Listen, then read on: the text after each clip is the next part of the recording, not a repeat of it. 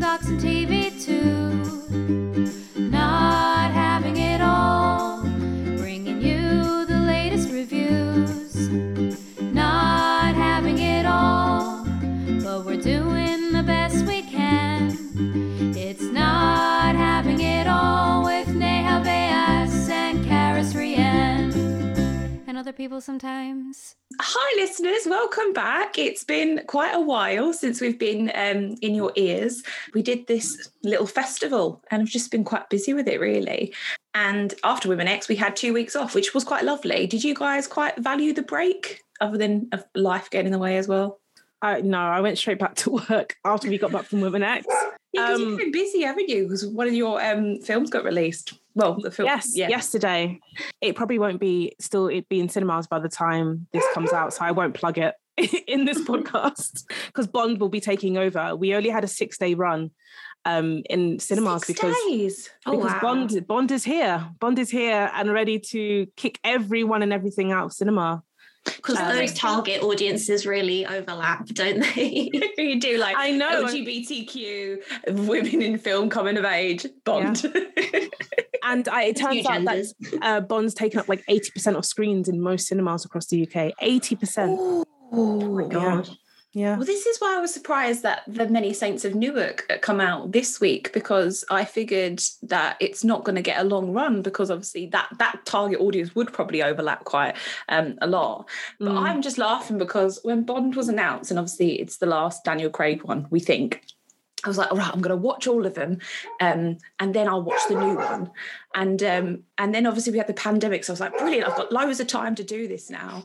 Um, and then I didn't watch any of them, and it's out next week. I feel you. I feel you. I only really thoroughly loved the first one. I'm gonna I probably will see it. Like I'm not gonna lie and say, you know, I'm not gonna go and see it. I probably will. Um, but I'm not like a diehard fan or anything like that. Like not really that I mean, I've seen one of them. So, Which one did you see? uh, Skyfall. Oh, yeah. I I don't remember anything of it, to be honest. Not that that really says anything about the film. I don't really remember anything once I finished watching. That's why I need Yeah, It's like, what have I watched in my life? Let me scroll through this list. Do you ever go to like rate a, a um, log a film on Letterboxd and realize you've actually seen it before and forgot you saw it? Because I've done that with documentaries before, and I'm watching it thinking, "Oh, this is." I think I know some of this stuff already. I'm so I'm so well versed, and I realise no, I've just watched a documentary two years ago. but yeah, Emily, what have you been up to post festival? Well, I mean, I woke up on the Monday morning. I thought, why did I not book this day off work? but um, yeah, I've just been I've just been working really, and um, yeah, preparing to move because I'm moving house in a couple of weeks. Um, and yeah, that's basically all my brain capacity can cope with at the moment. Are you going to do a Brie Larson when you leave? Say bye room. I always do it to hotels when I'm leaving. Yeah, it's we've just been very busy, and obviously we had like a two week shutdown across Rianne Pictures to just kind of rest and recuperate. And I put like an out of office message on the emails. People did not listen to that. What, what I will say is that what we do as a festival is it's all about showcasing like filmmakers that are underrepresented and giving them the spotlight. So it's a big shame for when people just take advantage of that. And I just think that there's no need for rudeness, I think, sometimes, and just aggression and things like that when it comes to the, the independent side, of the film industry in particular. Like the rich ones, go after them all you want, but like the independent side, it's just so it's so difficult to get things up and running. So yeah, I was quite I was quite shocked. I think this year in in total on how certain people were. I know you guys glimpsed a little bit of this in our team meetings and stuff like that, but but yeah, I just think that we need to I need to just change, I think, some of the ways we talk to people and also expectations as well. Like if you email someone on Friday evening and they don't go back to you by Monday, there's no need for an angry Sunday morning message, you know. Ridiculous. Even God took a day off, you know what I'm saying? But we are back and we are going to be chatting about the Emmys today. So, do you know what the Emmys stand for? I don't actually, I will obviously tell you, but do you know what it stands for? no. No, I actually don't. No, weird, yeah. it's it's very strange. Yeah, it's called the Primetime Emmy Emmy Awards because there's loads of Emmys. There's like the Creative Arts Emmy Awards, there's Daytime Emmy Awards, there's Primetime Emmy Awards. But yeah, it's chosen by the Academy of Television Arts and Sciences. I don't know where the science part comes into it. Really. don't really look at Ted Lasso and think science. Um, but yeah, I'm not too sure. The, the name Emmy was derived from IMI, which was a nickname for the image orthicon camera tube, which aided the progress of modern television. And Of then this bit, course. of, this bit you'll find interesting. The word was feminized to Emmy to match the statuette, uh, which obviously depicts a winged woman holding an atom, which is where the science part comes into it. Duh. no, no, that's actually very interesting. That's very interesting.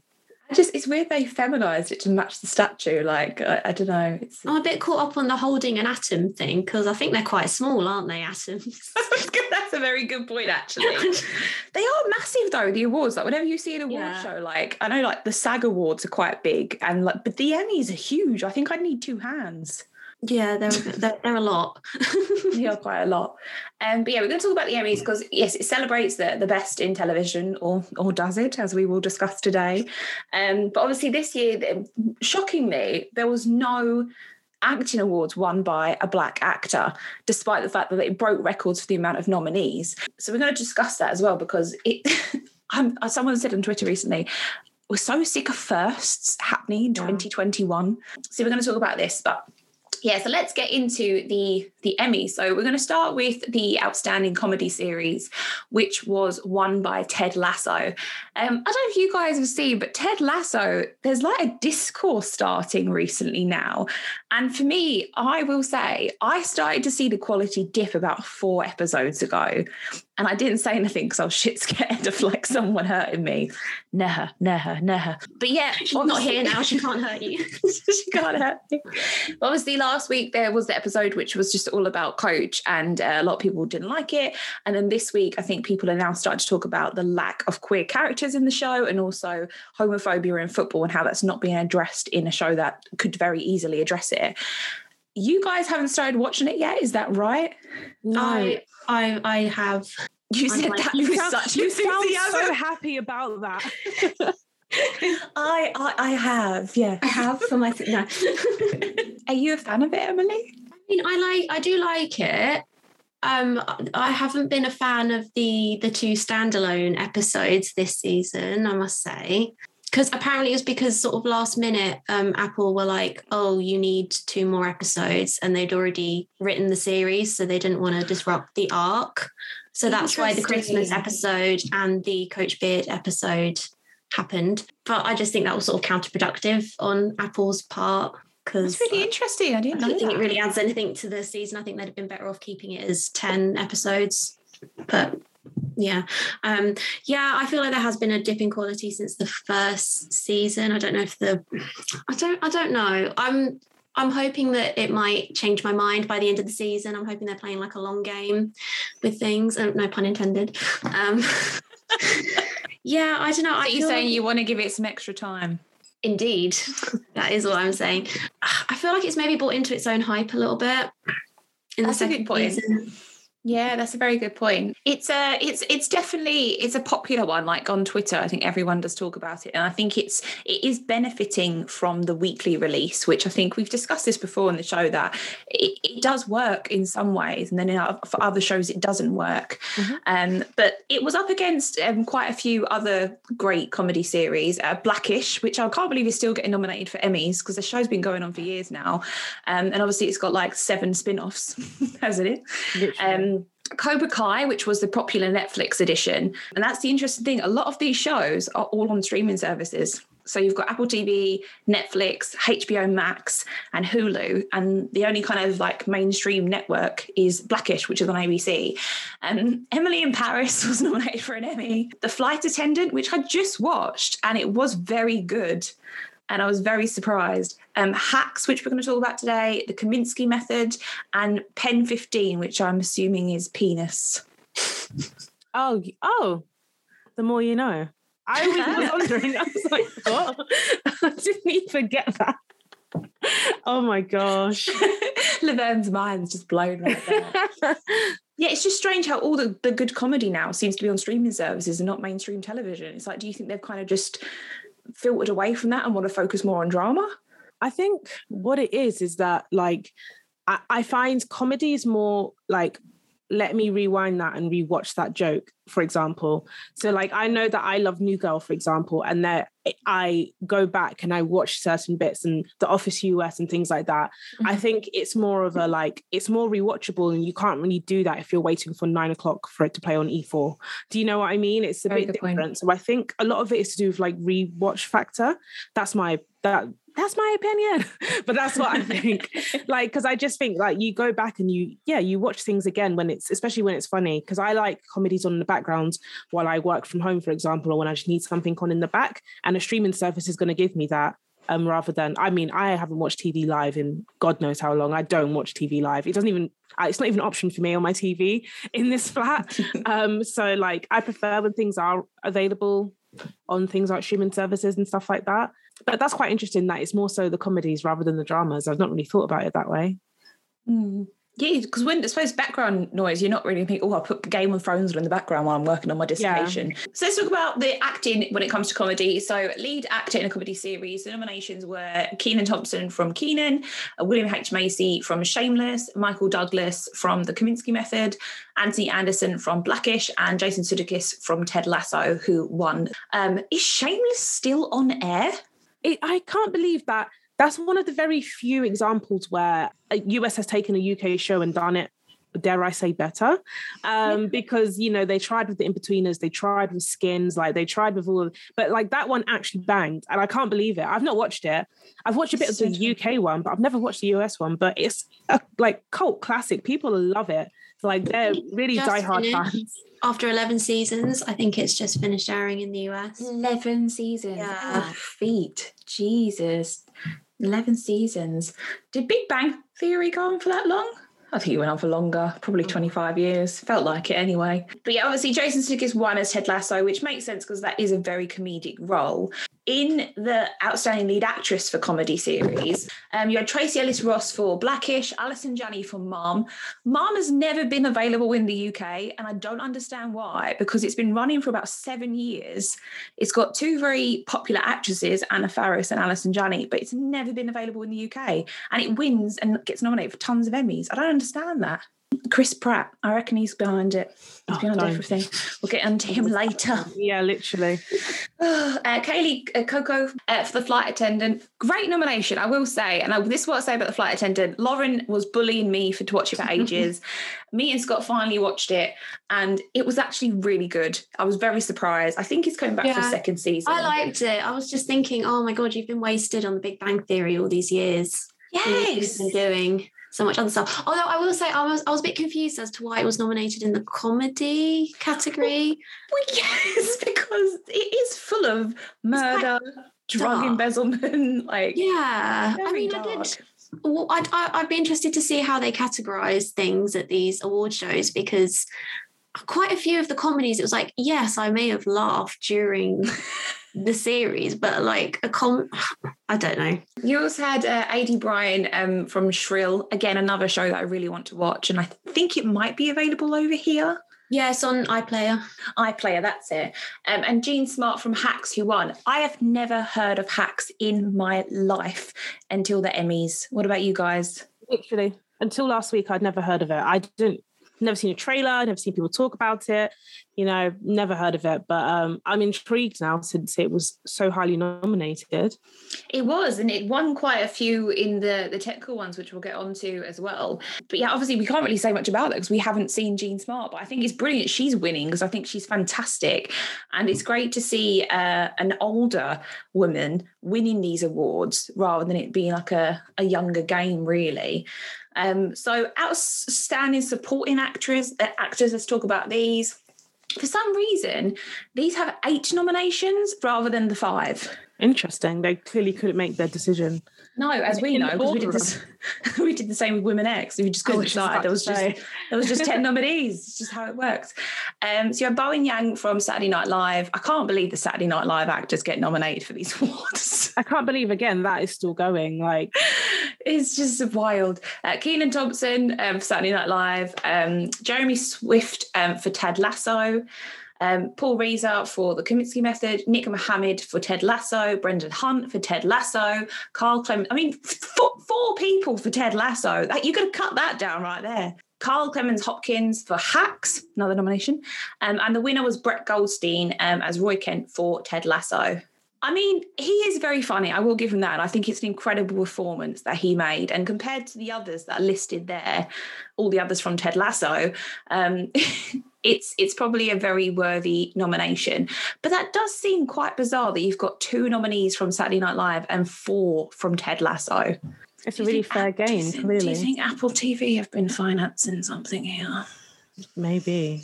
Just- Maybe. just- Tim Cook sliding ten dollars across the table. Yeah, just a little, little, little something going on there. Not the same energy for outsporting, um, outstanding supporting actress. Again, there's there's only seven nominees for this one.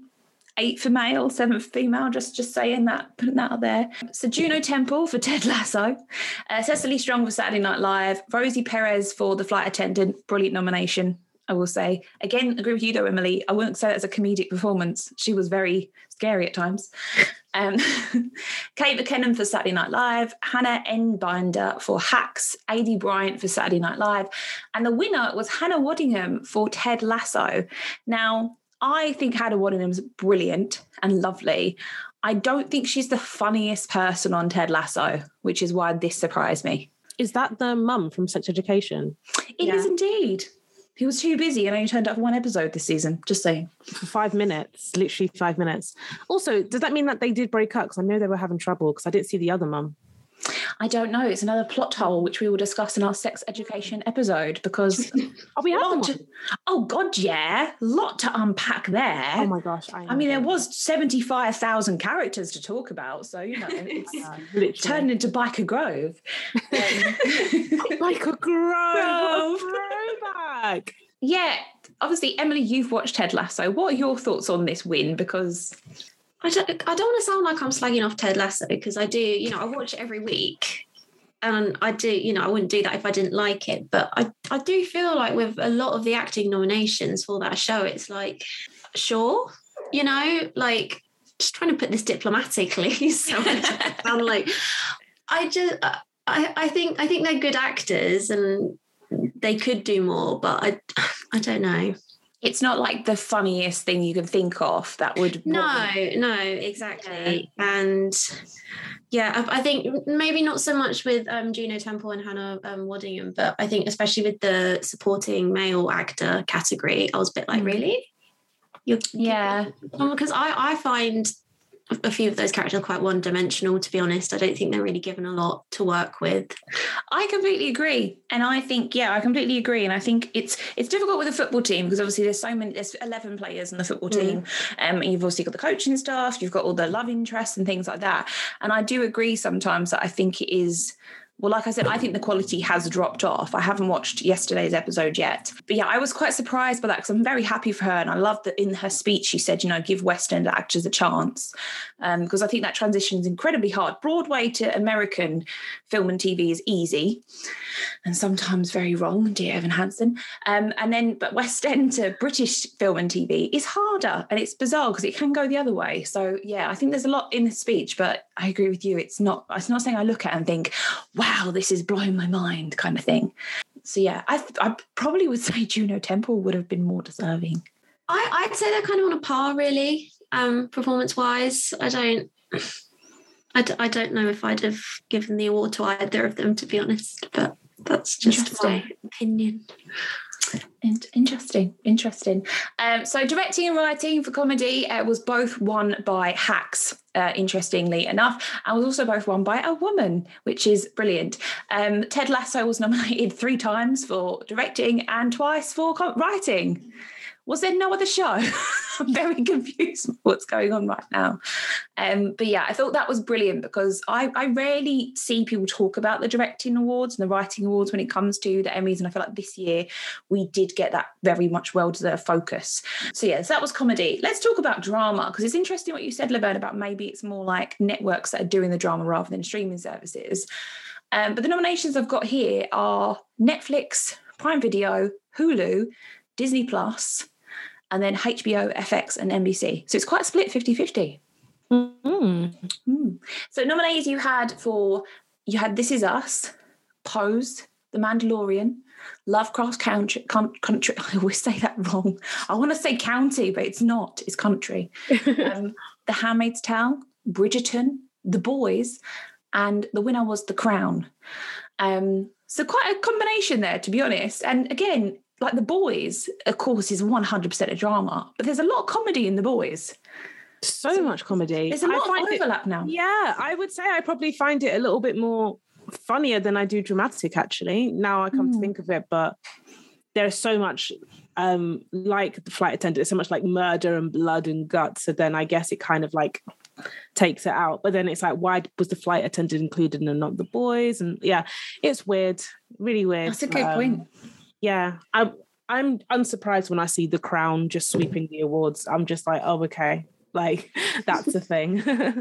yeah, yeah. I mean, actor wise for um lead drama were both won by the crown. But I want to talk about this. I'm not too happy. Emily's smiling as well. Um, I think so I know lead, what you're going to say. so lead actor, we had Matthew Rhys for Perry Mason, which I'm so happy for because I love Matthew Rhys. I love the Americans, and I'm just so glad he got a little nomination for little Perry Mason. Billy Porter from Pose, uh, Regé-Jean Page from Bridgerton, um, I feel like Bridgerton happened like five years ago. Yeah, it feels so long ago. The same with The Crown for me, but I think that's because I binged it. So I feel like it happened all at one go. But I'm forgetting that there's different series. That's why it keeps sweeping every Emmys. It's like, oh yeah, and BAFTAs as well. Just, just always like coming collecting they pl- yeah they plan it strategically i think uh, jonathan majors for lovecraft country uh, sterling k brown for this is us and the winner was josh o'connor for the crown now, I wasn't expecting Bridgerton to win this, to be honest. But yeah, I mean, I'm happy for Josh O'Connor because I think he's a he's a brilliant actor, and I've loved him since God's Own Country, and I just think he's brilliant. Am I happy that Prince Charles is winning an Emmy? Not so much, but you know. Um, but what what do you guys think about this, crown wise? Because I think he was pretty much one of the stars of that season, wasn't he? Yeah, I, I feel like if it wasn't him, my I would have gone for Jonathan Majors because I think he's a phenomenal actor. I think mm. he's really good. I just think that I don't know, there were so many good actors in Lovecraft that it kind of got pushed under the rug a bit because he is a really good actor, but there were some phenomenal like um, actors in that. So I understand why he maybe didn't win. I think I, I laugh at the Crown and I laugh at them sleeping, but the acting is so good. I'm not like I'm only laughing because they just completely come and sweep the awards. But yeah, I think the acting's phenomenal in that because it's drama, but you're still playing an actual person. So there's still certain mannerisms you do have to like account for because these are people, at least in the last couple of episodes, they're in our lifetime. They're still around now, RIP Diana, but everyone else is still around. so it's like, it's like, you know, it's hard. It's really hard to do it season in and season out while changing casts. So I think they do it really well. So I'm not surprised that he won at all. Yeah, out of all the um acting wins for the crown. I think that one was the most deserved. That leads us very nicely into uh, outstanding lead actress, which nominees were Jurnee Smollett um, for Lovecraft Country. I'm so glad that her career is just taking off and doing amazing. I mean, watching her on Friday Night Lights when she's just kind of starting out is it's just brilliant to see what she's gone on to do. Uh, MJ Rodriguez for Pose, Elisabeth Moss for The Handmaid's Tale, um, Uzo Aduba for In Treatment, which is coming out here soon, and Emma Corrin for Princess Diana, R.I.P. Diana, um, and Olivia Colman for Queen Elizabeth, who won. And I am fuming because the Queen did nothing last season. I'm really shocked that Emma Corrin didn't win that one because I really think that that's the first great performance we've seen of Diana. Yeah. And I think that's, you know, I'm really surprised that she didn't win that one. I think it's I think it's a big shame. How do you guys feel? I love yeah. Olivia Colman, but I feel like as the queen, she's just Olivia Colman. That's a very good point like I'm not really getting I'm not really getting Queen Elizabeth. I'm getting Olivia Colman, which fair play. I love Olivia Colman. Dare I say I like her more than the Queen herself. but so yeah, I was I I think Emma Corrin was much more deserving of that win if it had to be um, a crown actor personally. Yeah, I agree. I think that her Princess Diana was it was eerie, wasn't it? Because you're kind of just like I feel weird because it's so from what I know of Princess Diana, we were not friends, um, but it is so convincing. Like, yeah, like, and then you see her act off Olivia Colman, who is playing just Olivia Colman. You're like, this is insane. It is literally like it is Princess Diana. It's so weird. It's really weird to watch. So yeah, a bit of a shame. A bit of a shame. And also Olivia Colman, like she is a phenomenal actress and she wins and she wins and she wins. So it would have been nice to have seen a bit something else yeah, like a fresh, fresh actor winning it. I'm really, I'm really taken aback by it because I thought when I saw the nominees got announced, I thought maybe she's won um, supporting actress, um, but obviously she didn't. So I'm really surprised with that one. I think that's one of the biggest mistakes that they've made, really. And I just feel sorry for her because obviously she was only in it for one season, um, and she made such an incredible impact. But no, let's just hope that Elizabeth Debicki gets the revenge. Olivia Colman might win for that one as well because Claire Foy won an award, by the way, at this year's Emmys for a guest guest appearance. I mean, that really is, you know, not taking part in the group project at all, isn't it? Really, getting, getting that's giving um, uh, Don Cheadle vibes for being nominated for Falcon and the Winter Soldier, and he's in it for exactly like 40 seconds. That is incredible. So, outstanding supporting actors both won by the Crown as well. So, Tobias Menzies um, won for supporting actor. There was some great nominations in here, to be honest. Most importantly, probably Michael K. Williams, um, who got a posthumous nomination for Lovecraft, Lovecraft Country. Um, John Lithgow as well got nominated for Perry Mason. Um, Gillian Anderson won as Margaret Thatcher, which angered a lot of the Northeast at Margaret Thatcher's being mentioned at the Emmys quite a few Handmaid's Tale nominations in here. Um, you had Madeline Brewer, you had Ann Dowd, you had Yvonne Strahovski, you had Samira Wiley. So they had four noms for The Handmaid's Tale, and Helena, Helena Bonham Carter for Princess Margaret, and Emerald Fennell for Camilla Parker Bowles. No way, I didn't know that. Mm. Yes. And directing, so obviously the Crown won for directing and the Crown won for writing as well. Just swept the whole drama. Yeah, literally. literally won every single award. So there you go no room for anyone else. So let's talk about limited or anthology series because these really seem to be the big talking points, particularly for TV fans, because they're so brilliantly well done in such a short space of time. So the nominations for the actual series were WandaVision, which I think everyone was really happy about, um, the Underground, the Underground Railroad, Mare of Easttown, I May Destroy You, and The Queen's Gambit. The Queen's Gambit won, which I don't think it should off.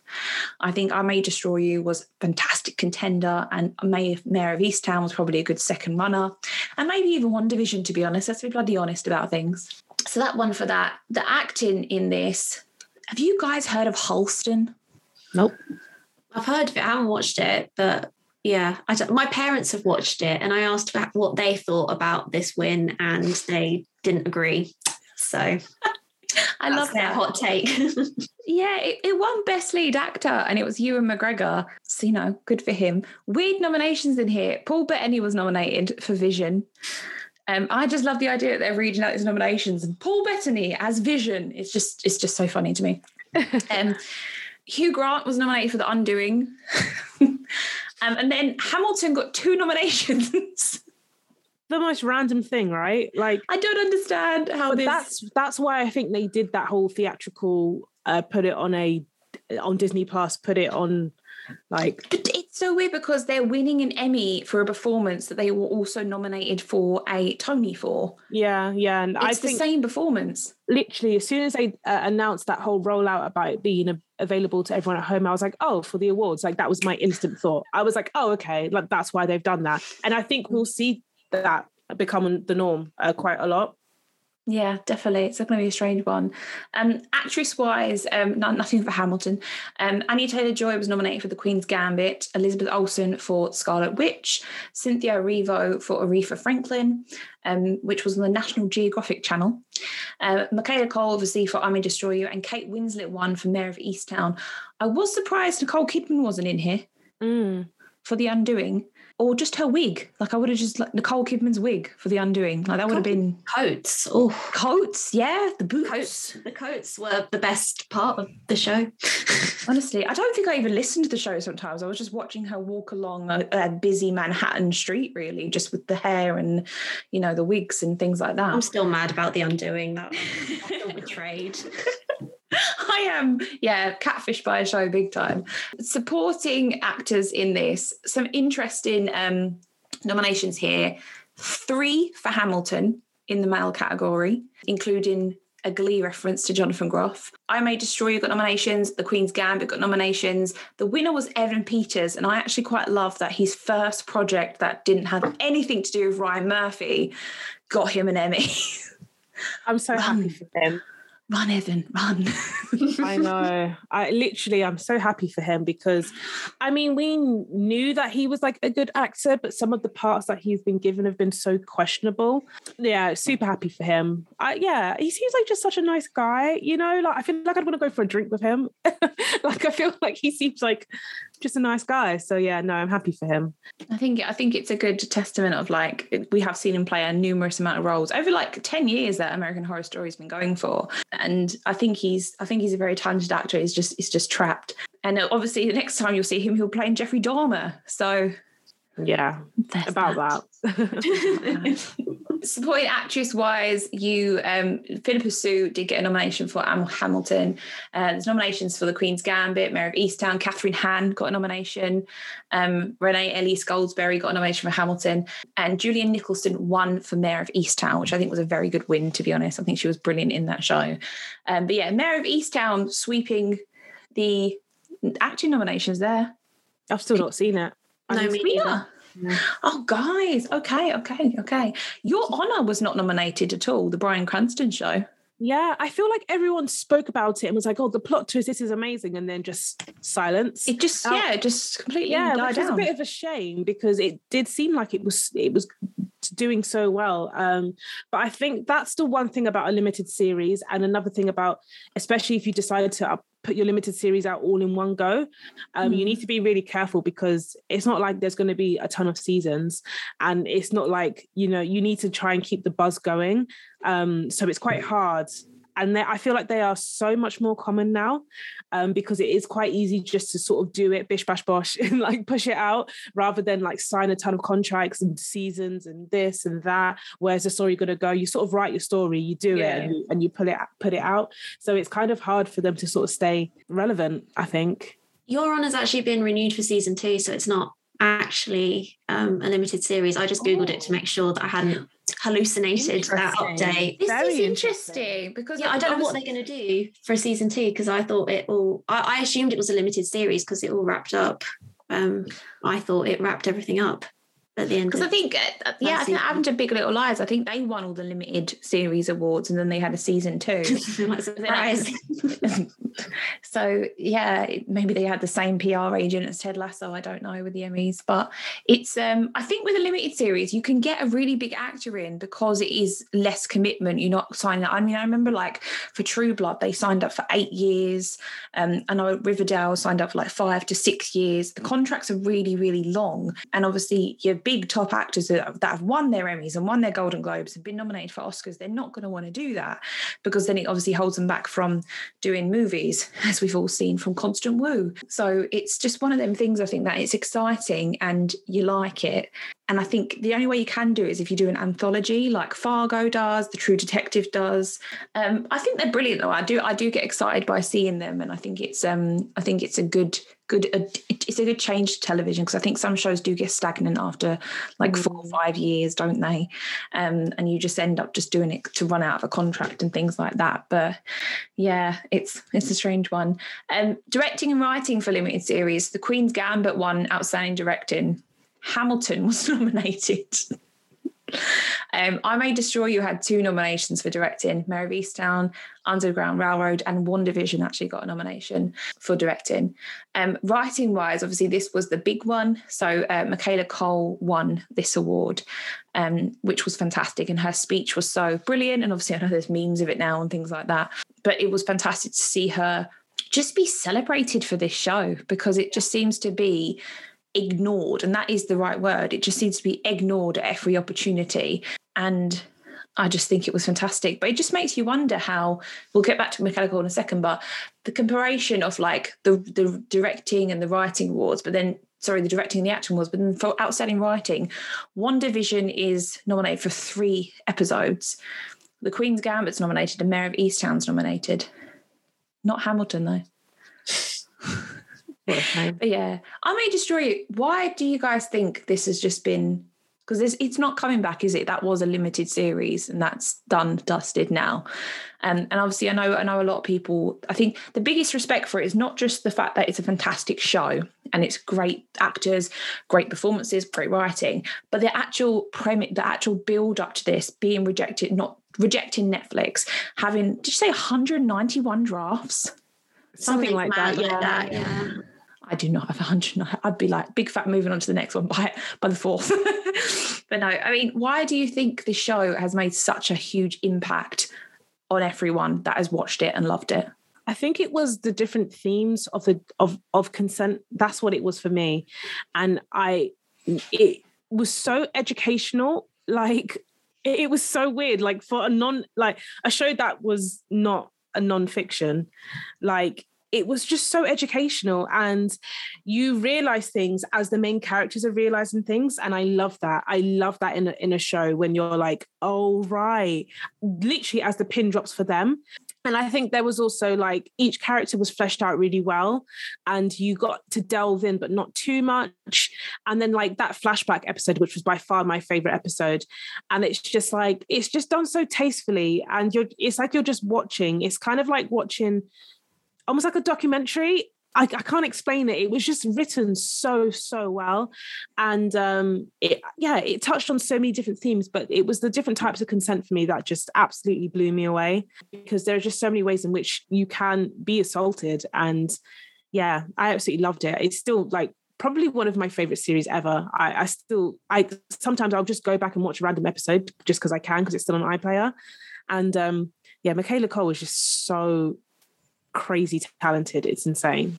Yeah, all of that. And then also, I just think it's so refreshing to watch something that's just doing something different, sort of formally and tonally. Sort of, there's the episode towards the end of the series where, um, sort of experimenting with, um, you know, non-linear storytelling, um, and it's just something that you don't really see that much on the BBC or on um, mainstream TV. And it's sort of watching something that actually challenges you as a viewer rather than just something that you can sort of put on in the background and switch off, which I feel like a lot of TV can be these days. So yeah, I think just the fact that it's something different was just so refreshing to watch. Yeah, definitely. And it it really just makes you wonder now because obviously we've had recently from the government they were I know, Cara. I don't like them either. Down with the Tories.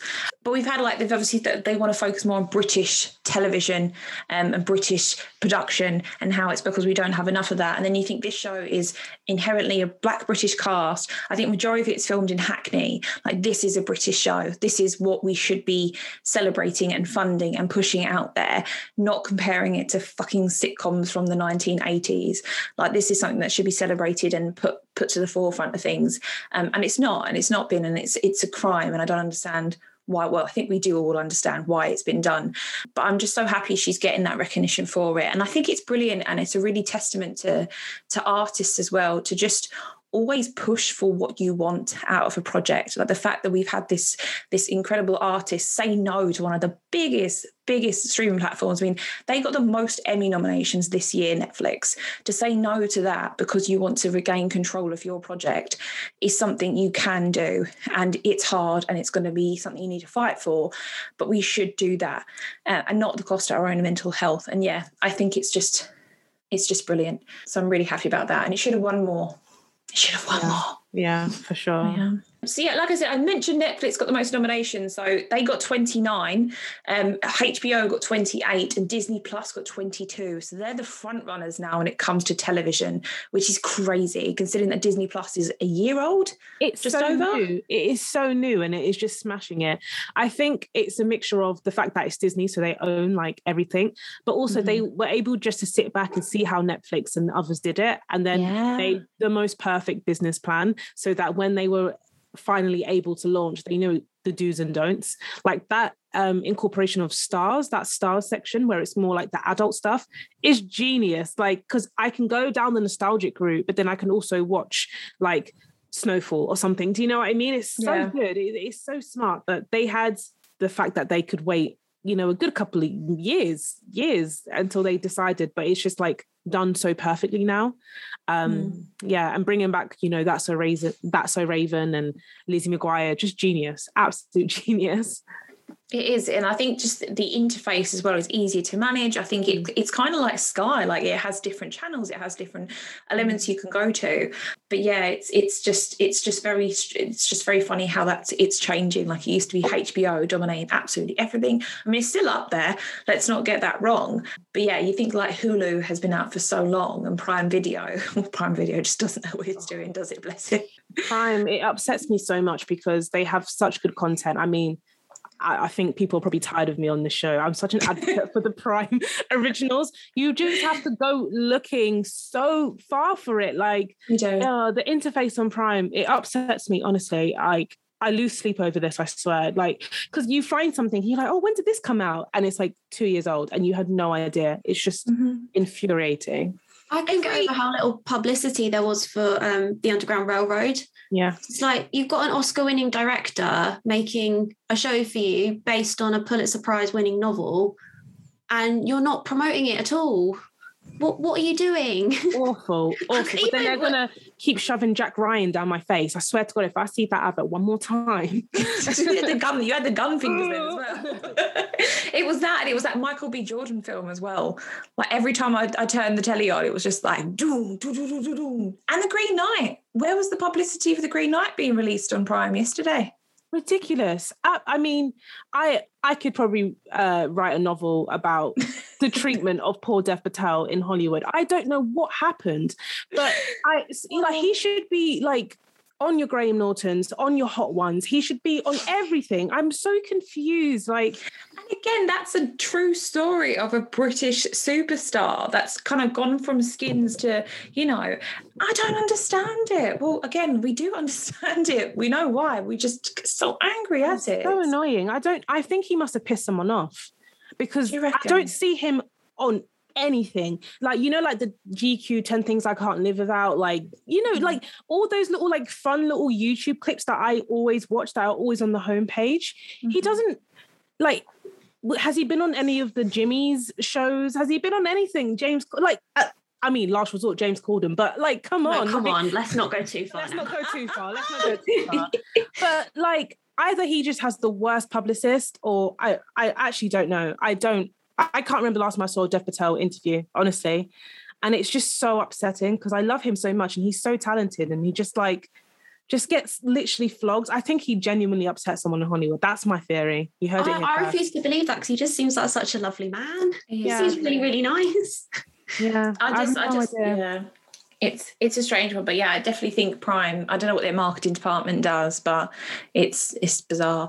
Um, so just to round up our Emmys discussion, so Glee factor for you, as you know, on this podcast, always throwing a Glee one in. So Ted Lasso actually beat Glee um, for having a record for the most nominated freshman comedy series. So Glee previously had 19 nominations back in 2010 when life was good, um, and Ted Lasso beat that with 20. Uh, MJ Wow. Rodriguez became the first transgender person to be nominated for a major acting Emmy Award. Um, and The Crown become the first show to sweep all of the major drama categories by winning all seven.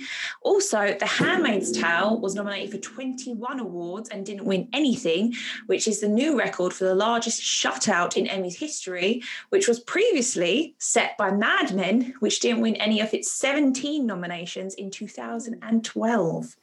Ouch. So, ow! And tw- I said to you, like they did get a lot of acting ones. So twenty-one is is chunky, you know. So yeah, let's have some news and reviews because it's been six weeks. I mean, I'm not expecting you to cover the whole of the past six weeks. That is, you know, you could do that thing they do in Avengers when they do it really quickly. oh my gosh, can you imagine? Oh, like remember here's what you missed on Glee. And then it used to Oh be like god! everything in like 10 seconds, and you literally be like, what? And it was um, so quick. Glee. It was so so quick. I do miss Glee. I, I feel like I somehow managed to fit Glee into a conversation at least once a week. And I'm like, it's been years since that has been on air. I, it really did have such an impact on me. Clearly, It's a huge Like, impact I talk on about everyone, though. time. Yeah, everyone. Insane. It's madness. But yeah, so it's been a while for new. So I had to sort of refine and just try to s- stick to like the last week. Um, so the thing that's on everyone's lips right now is our new Spencer trailer. So I feel like when we got the teaser for Kristen Stewart as uh, Princess Diana, we were like, They don't. but but they don't, and we were like, oh, okay. Uh, so yeah, the new trailer dropped. I, I didn't realize this, but it's actually just going to be about that fateful weekend uh, where Diana went to the Queen's Sandringham estate. So that's the one in Scotland, I think, because I think they also did that in the Crown, didn't they? That one weekend as I well. thought this. Yes, it's Yeah. the same. It's the same thing. yeah I, that's what that that's what i'm led to understand and so yeah it it takes over uh, takes place over that 1991 christmas holidays and it just shows uh, the breakdown of diana's marriage to prince charles. And obviously it's not 100% true to real life but uh, the film has been billed as an imagining of what might have happened during those fateful few days. Because obviously we'll never know. Diana cannot tell us. The the royals are sick and tired i can imagine of all these dramatizations. So we're not going to get anything from them. Um, and they're kind of on their best behavior at the moment because they're always in trouble obviously with prince andrew. I think i saw the headline the other day the queen supports black lives matter. No one asked. No one asked It's been a year. no i know i know like what's going on? Like Is she going to come out in support of Kony 2012 next month as well? Like, would love to see the Queen in the Kony 2012 t-shirt. Um, so yeah, I it, I'm just so intrigued. I didn't manage to get tickets for LFF or Spencer, but as you said, it's going to come out theatrically a couple of weeks later anyway. But yeah, Kristen is just she's going, she's going for that Oscar. Like you can just tell, and I feel like after sort of Twilight, like, and then we went into Snow White, and then it was kind of quiet, and then there was a few biopics in there. Then we found out she's actually quite funny with that lesbian Christmas film that came out that no one watched, but the trailer had me laughing. I just didn't see it, but it was funny. What, what, oh no, what, it wasn't on Prime actually. Oh, that was me trying to slag them off. It was on Sky. and then obviously Charlie's Angels, which completely tanked. So it's going to be so crazy to see her just try and just like really like it- it's just so out of the box. It still is the most like random thing ever. That's well, I actually my next news and reviews is the most uh, random casting, but this one is also very random. So I'm looking forward to to seeing what that's like. But I reckon, yeah, Oscar. Oscars in her name. They might as well just start engraving it now, I feel. I can't remember the last time a film was this hyped on film Twitter. Can you guys? I feel like it's most films, to be honest. they come out and everyone's like, maybe we were wrong. Maybe it's Well, not is that what happened to Dune?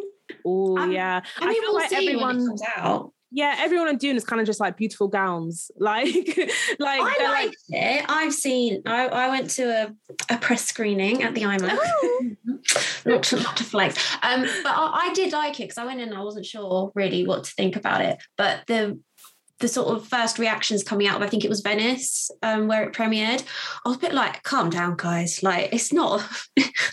I believe, like I'm sure it's good, but it's not that good. You know, people say this is going to change sci-fi forever, and it's like, is it though? Because what they said? That's bold. so next, so we got Aquaman and the Lost Kingdom, Avatar 2, and the newly uh, the press came out yesterday for Mario. So that's all coming out in December 2022. So that's going to be a hectic month for film Twitter. Letterboxd is going to crash.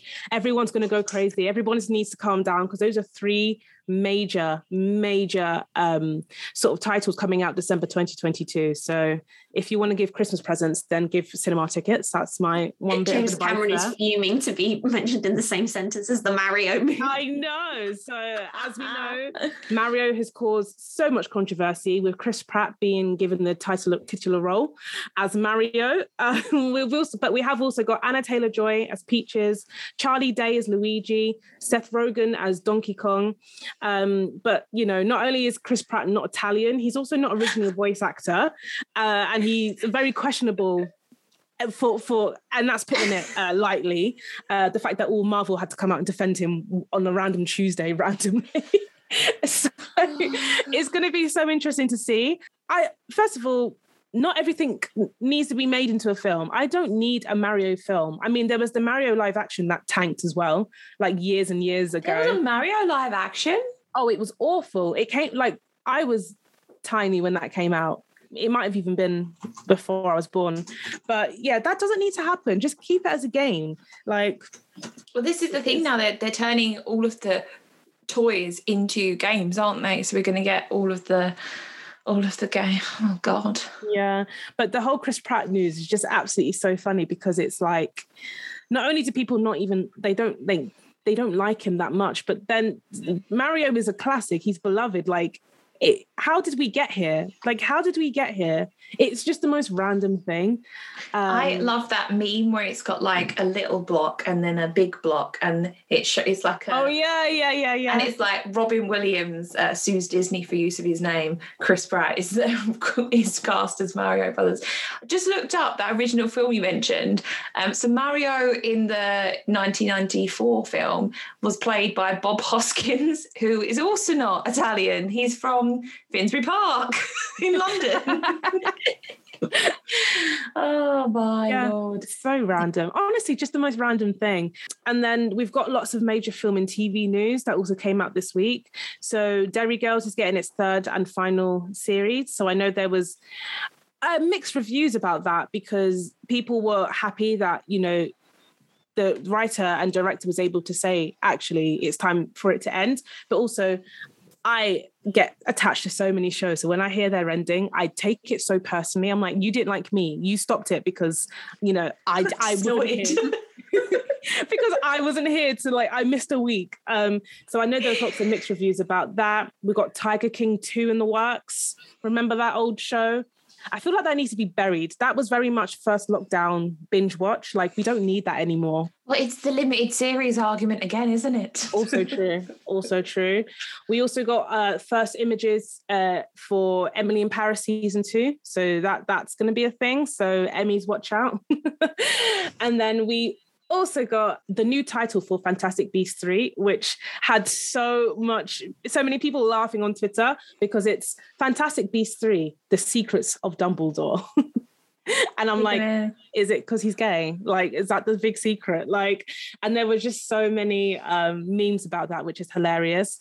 I feel like I I hated Fantastic Beasts 2, I'll be honest with you. No one asked for that. The fact that it's like a five picture deal, no one needs that. Also, no one likes JK. So I hate putting money in her pocket. But also, I'm just bored. It's so boring. Like, do something different. and Newt Scamander, like... Newt Scamander is the most boring character I've ever, ever, ever had to watch on on TV. I mean, on film, and yeah, just boring, boring, boring. So we'll see about that. So much to unpack there, honestly. Like Derry Girls, I'm still at the denial stage, to be honest, that it's going to be over. Because Lauren said it's less than 20 episodes that we're going to end up having of one of the greatest shows, you know, of all time.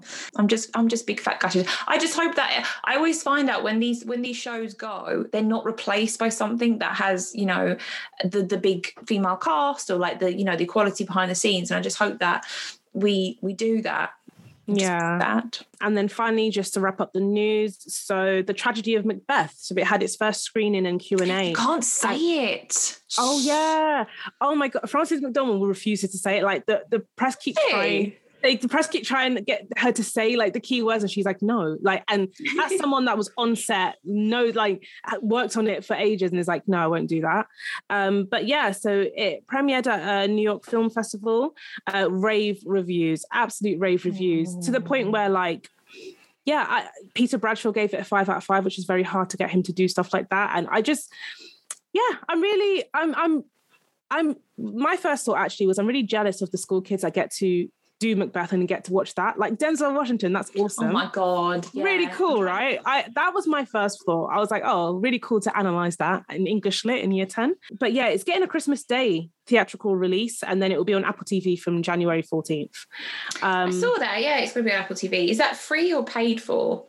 I'm not sure. I'm I'm assuming paid for. You don't have something that's got that much rave reviews and give it away for free. It's that's not going to happen. So I reckon it probably be an add-on. We'll see. We'll see. But yeah, I really I I I quite like a bit of Shakespeare. I'll, I'll be honest. So yeah, I'm looking forward to it. I really am. I think it's just going to be so good. And um, I saw a few clips from the interview, and Denzel Washington said that They told him the title, they told him who um, was directing it, and he said yes. And they went, Do you want to know more? And he went, No. The answer is yes. And I, was, I love that. So for him to have that much faith, I'm like, okay, this is going to be good. This is going to be really, really good. So Oh, I'm buzzing for that. I'm excited. I think it's a it's a great combination as well. Like I would never have put them two actors together before. Yeah. Um, and so I I am really excited. And I'm just laughing at people on Twitter like, oh, I keep seeing spoilers. I'm like, for Macbeth, where were you in school? Hun, God. Um, you need to calm down because you can't get upset about something like that. like, come on. Honestly, but it is it's a long ass play. So I'm intrigued to see how they how that trend tr- tr- I didn't watch the Michael Fassbender one, I feel like that only came out a few years ago with Marion Cotillard. Yeah, no, I didn't. No, I didn't see that. I didn't watch that one. I think he got swept under the carpet with a few bad releases that maybe The Counselor was on at the same time or something, and we all know what happened to that film. But yeah, it's exciting. I don't think I'm going to see it at LFF because I think it's going to be like a one you have to sell your unborn child to get into, and I do have one of those, so you know, I'm just saying. So you'll be there, I won't, but yeah. um, yeah, I'm. I think I watched. Did anyone do the watch the James McAvoy one, the BBC one where he's a chef? That one was really good. I'm sorry. Yeah, Go so back, they, back, they adapted Macbeth as if he was a chef and he was trying to be like the best chef in in like London. Really good. Like Are you? oh, Have you hit your head? Are you okay? I feel like that's what the right like the director was like. Chef James McAvoy, Macbeth, like this could work. no, I think the BBC did like a whole series of modern Shakespeare Yeah, adaptations. yeah. I'm sure. I'm sure I had to watch something at school. I can't even remember which play it was, but I Oh remember. God. no, I think it was Tammy of the Shrew, and it was um the actor who's um Moaning Myrtle in Harry Potter. I can never remember her name. Oh yeah. I am literally reading now, and yes, it's set in a three Michelin star restaurant owned by celebrity chef Duncan Docherty and Joe Macbeth and sous chef, sous chef and wife Ella. They encounter three supernatural bin men who predict that Macbeth will get ownership of the restaurant. Joe and Ella are inspired to kill Duncan, but the bin men sub- subsequently warn that Macbeth should be very wary of Macduff, the head waiter. Wow, I need to watch these now. No, honestly, I gen no, I'm not even like joking right now. It's really good. I loved it. Like I remember I was such a little nerd because my teacher was like, "Oh, that that's a thing," and I w- went out of my way to go and get it and watch it, and I was like, "This is sick. It's really good." I need to watch these now. I'm absolutely intrigued. Thank you for bringing this to my attention. And then uh, onto my review. So obviously we've had some time off, so I have watched quite a few, but I just uh, whittled it down. So I know I spoke about it. I think probably in the last episode. So I, I've been keeping up to date with What If. oh Um, yeah, I watched a couple of episodes. Have you finished it? Are you up to date? Yeah, so I am completely up to date. So there's been seven episodes. It's kind of like a ritual. like my boyfriend and I will watch it like Wednesday after work. I Oh. I've loved it. I really have loved it so far. I'll be honest. I know people are very much taking it an episode at the time. Like they'll love one episode, not quite like the other. But the reason I love it so much is because with things like the multiverse and things like time travel, there are just so many stories you can do with a thing like Marvel. And that's the way that they're written. That's the way the comic books are laid out. There is always different timelines, and here he becomes Captain America. Here he does it, and it's like I love that. I love all of that because the possibilities are endless with the amount of stories you can do. So I've I've literally loved every single episode. Um, yeah, I, I I cried when I first heard Chadwick's voice. I literally cried. Like I didn't even know I was crying. I was like, oh my gosh, because it's just like still such a shock. I'm still in shock, genuinely, but also it's just it, his his sto- story arcs have been so nice. Like his episode was lovely, honestly lovely, yeah. really really good. I felt like that was almost like the sequel to Black Panther we're never going to have um, because it was just taken on this journey and it, his charisma and everything about his voice performance like that is when a voice performance does work and you don't yeah, need to be like a, yeah, a voice actor or something um, but no I agree that's the lot I only watched yeah the first two so the Captain Captain Britain is that her name? it, Captain Captain Carter. Captain, Captain Carter. So I watched that one, and I watched the if if T'Challa was um, Star Lord, and I'm like, I'm a big fan of removing Chris Pratt from stories. yeah. So you know, Please, please remove remove that um, narrative from the entire thing. Um, But yeah, Tha- Thanos is in it, and he's like, "Oh yeah, they stopped my plan," and then people were like, "That sounds like genocide." No, yeah. I love that, and I love random. just that little throwaway, right? And just Yeah. diminishing the last ten years of his hard work. I love that. That, Literally. that stuff like that, like little throwaway lines. It's just like it's that's a bit of me. I love that. But I know I said on the podcast last time, so interesting to see who was able to come back and who wasn't because of dollar signs. Like you're not gonna get Tony Stark back. You're not gonna get those sort of actors back because they are just like, yeah, give me 15 million, you know, for three days of voice work. Yeah, sure. just ridiculous. um, but yeah, no, really enjoying that. Um, another thing I watched, so I went to the cinema to see Shang Shang-Chi. Oh, okay, you saw I it. Loved. I really, really enjoyed it. It's easily like probably made it onto my top 10 um, Marvel films. Um, I really liked the storytelling, the action was great. It was just nice to see a completely different story. I didn't know anything about um, the, that character. I'd never heard of him, never knew anything about his origin or his story arc. Yeah, it really, really good. The soundtrack was good. There was the right level of humor um, with like action. So it's kind of gone down the Thor kind of route, Thor number three onwards kind of route with like lots of humor. Which I like. I, I don't love when Marvel gets super dark um, because it's just not really that convincing to me personally. Um, so yeah, no, absolutely loved it. Shame about the recent recent controversies with the with the main actor though. Put me is- through this because I've seen bits and pieces and I Yeah. didn't fully understand. from what I can understand, there were he had a Reddit account, um, and the one Reddit post that I read from him, it's definitely him. Uh, in 2015, he did a play where he played a paedophile, and he basically said, "I think paedophiles deserve a little bit more leniency in how they're treated by society, and it's a lot like being homosexual." And he then went on to list all of the ways in which homosexuality is like paedophilia and how it's treated and how you're treated in society. Yeah. Right. Yeah. Wow. Okay. Yeah. It's Did such they a shame. not do a background check on people now? I Like, mean, because if you're going to head up a multi-million pound franchise, you don't want someone to be discovered, or do they generally think people aren't going to look and find I think these what things? you find, yeah, I think what you find is they just hope it doesn't, and they kind of just like grin and bear it until it does. I think a lot of the time you find that a lot of the uh, distributors and production companies they knew, they knew, they just were just hoping it wouldn't.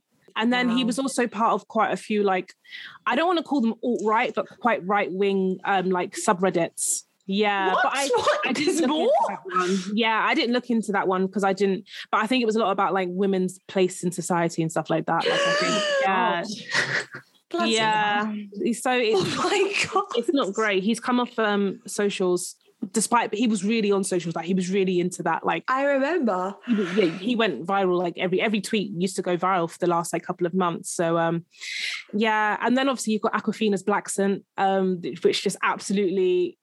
Oh my God, it's just so embarrassing. It really is embarrassing. And I know that during the press junket, she was asked about it and she kind of gave like a, you know, like those sort of answers. I know the memes where it's like that, that girl with blue hair in your sociology class and the A levels kind of answer where you're just like waffling and going. Yeah, all she around spoke and spoke and said nothing. Yeah, you speak. And she said a whole answer and there was nothing in that answer. You know, I think found it, and I there's was like, definitely a, a discussion to be had. No one says that when they, and you know, she won't be there for the discussion when it's eventually had. Um, The discussion so was being brought to her. She was like, "I'm open to the discussion. Like, we're just you're discussing it here. now." we're here. The train is at the platform. Speak. like, come on. So yeah, Oh. shame, shame about the the actors involved because the story was great. I really did enjoy the film, but just yeah. You know, it's like when controversy just tries to shadow. But last time I looked, it already made like 300 million. They're going to be fine. It, not spoiler, not spoiler, but there probably will be a sequel if there is availability. But that's no surprise. It's Marvel. But for me, I'm behind. I haven't I haven't finished Loki. Did I finish Falcon the Winter Soldier? For my sins, I think I did. Um, I haven't watched Shang-Chi yet. Obviously, Eternals is coming out. Um, but I think that the next one I'm excited for is Spider-Man. Um, so and obviously multiverse whenever that comes out, mainly for Elizabeth Olsen. Um, so yeah, it's just it is bizarre. Like I was generally thinking like my daughter's going to be born later this year and in like a few years time she's probably going to be old enough to like go to the cinema to see things and this is still going to be going on like it's it's just so strange and bizarre isn't it Like, like in my day, we had Iron Man. literally, literally. Oh god, it, it will be mad. Oh, great reviews there, honestly. Really great reviews there. Um, the only thing I've been watching is obviously The Flight Attendant and Sex Education, which we'll do an episode on um, very, very soon to chat about that. Because I'm curious to see how long Sex Education is going to last. Because after the news of Derry Girls, I'm kind of like, are they going to try and go out on a high, as people phrase it? Or Yeah. I think it's for the best. I think it's better to just think about the possibilities it could have had and just settle on that rather than watching it as it just crashes and burns because I hate You sound when like you're happens. breaking up with me. it's, it's not you, it's me. No, but that's how I feel about certain shows. It's like just give it up because then you start to go, okay, but season four wasn't that great. Oh, and then they came back for season five, and now I just, you know, just leave it. Yeah. And um, although it's like sad, it's like better for it to be like that. I honestly do sound like I'm breaking up with someone. I feel like Very they're setting though. it up for an ending because I feel like in previous seasons they hadn't really sort of specified at what point in the school in their school career school career is that what like, sort of year they were in but they kept saying in this last season like oh now we're in our final year Mm, Sort of sixth thing. form. Yeah. so because it, it can't go on once they've left can it so I mean, Glee, Glee tried. it, it, it- let's let's not let's not Glee, glee trying is the main thing in the sentence there, I think.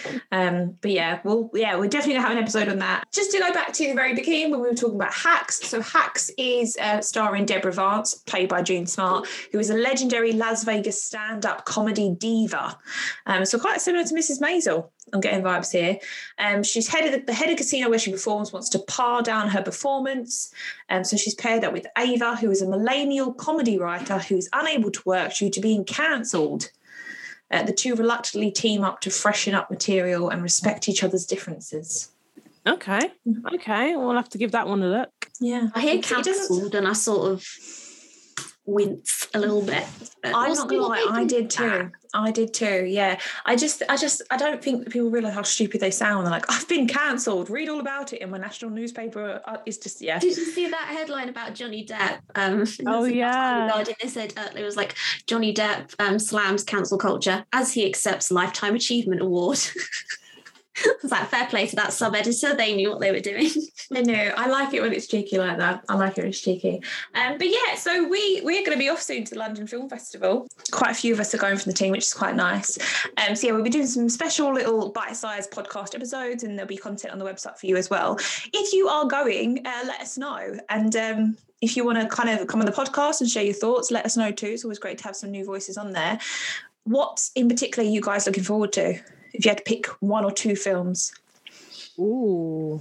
Because there's obviously like the obvious, like, you know, your French dispatches and Spencer. Um, I feel like I have to say my work films. If not, I'm going to get flogged, maybe.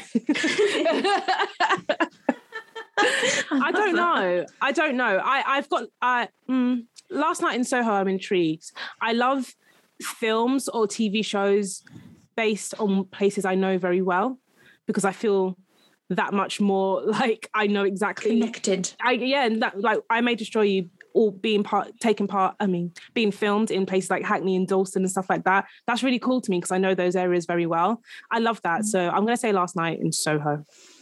What about Oh, I like it. I'm I'm looking forward to um again going to do a terrible French accent. A pe- petite maman. The um maman. Maman. There's that Duolingo French coming through. Um, that you nasty little owl saying I don't practice enough. Um, you nasty little owl. I love that. nasty little owl. I don't like him. Um, but yeah, no, the the new Celine Sciamma I'm excited for, and also um, Mona Lisa and the Blood Moon. I think it's called. Which My um, one, yeah. Oh my god, Anna Anna Lily Ar- Armipour, who the, the director of um, A Girl Walks Home Alone at Night, um, which I really liked, and I haven't seen her second film, but um, yeah, I really like her first film. So yeah, interested to see that.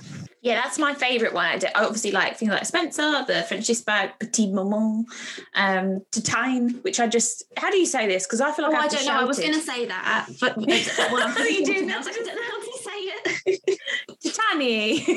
Titani. Titan. Titan. Titan. I don't know. So yeah, the big obvious ones. Uh, Red Rocket as well. I'm looking forward to seeing that. But yeah, Mona Lisa and the um the Blood Moon. And but I'm hoping to get to a press screening because I my train is at six and the film starts at five forty So I Uh-oh. won't be catching that one.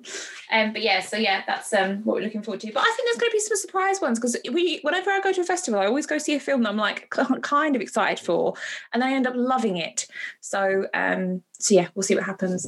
Um, thanks for joining me again. It's good to be back on the podcast and do things. This is one of the easiest jobs I can do while being pregnant. So it's going to be more often, you know. Um, yes, we'll be back um, next week and uh, look forward to hearing from you guys very soon. Bye, guys. Bye. Bye. That's us for another week. If you enjoyed this podcast, please subscribe or hit the follow button on Spotify. You can also find us on Twitter at Not Having It Pod and Instagram at Rianne Pictures. Reviews are really helpful for a little independent show like ours. So if you can leave a few words on Apple Podcasts, we'd love you forever. And if you have a suggestion for an episode topic or have a question to ask, just pop us an email at info at riannepictures.com or drop us a DM on social media. We'll be back soon. Bye, guys.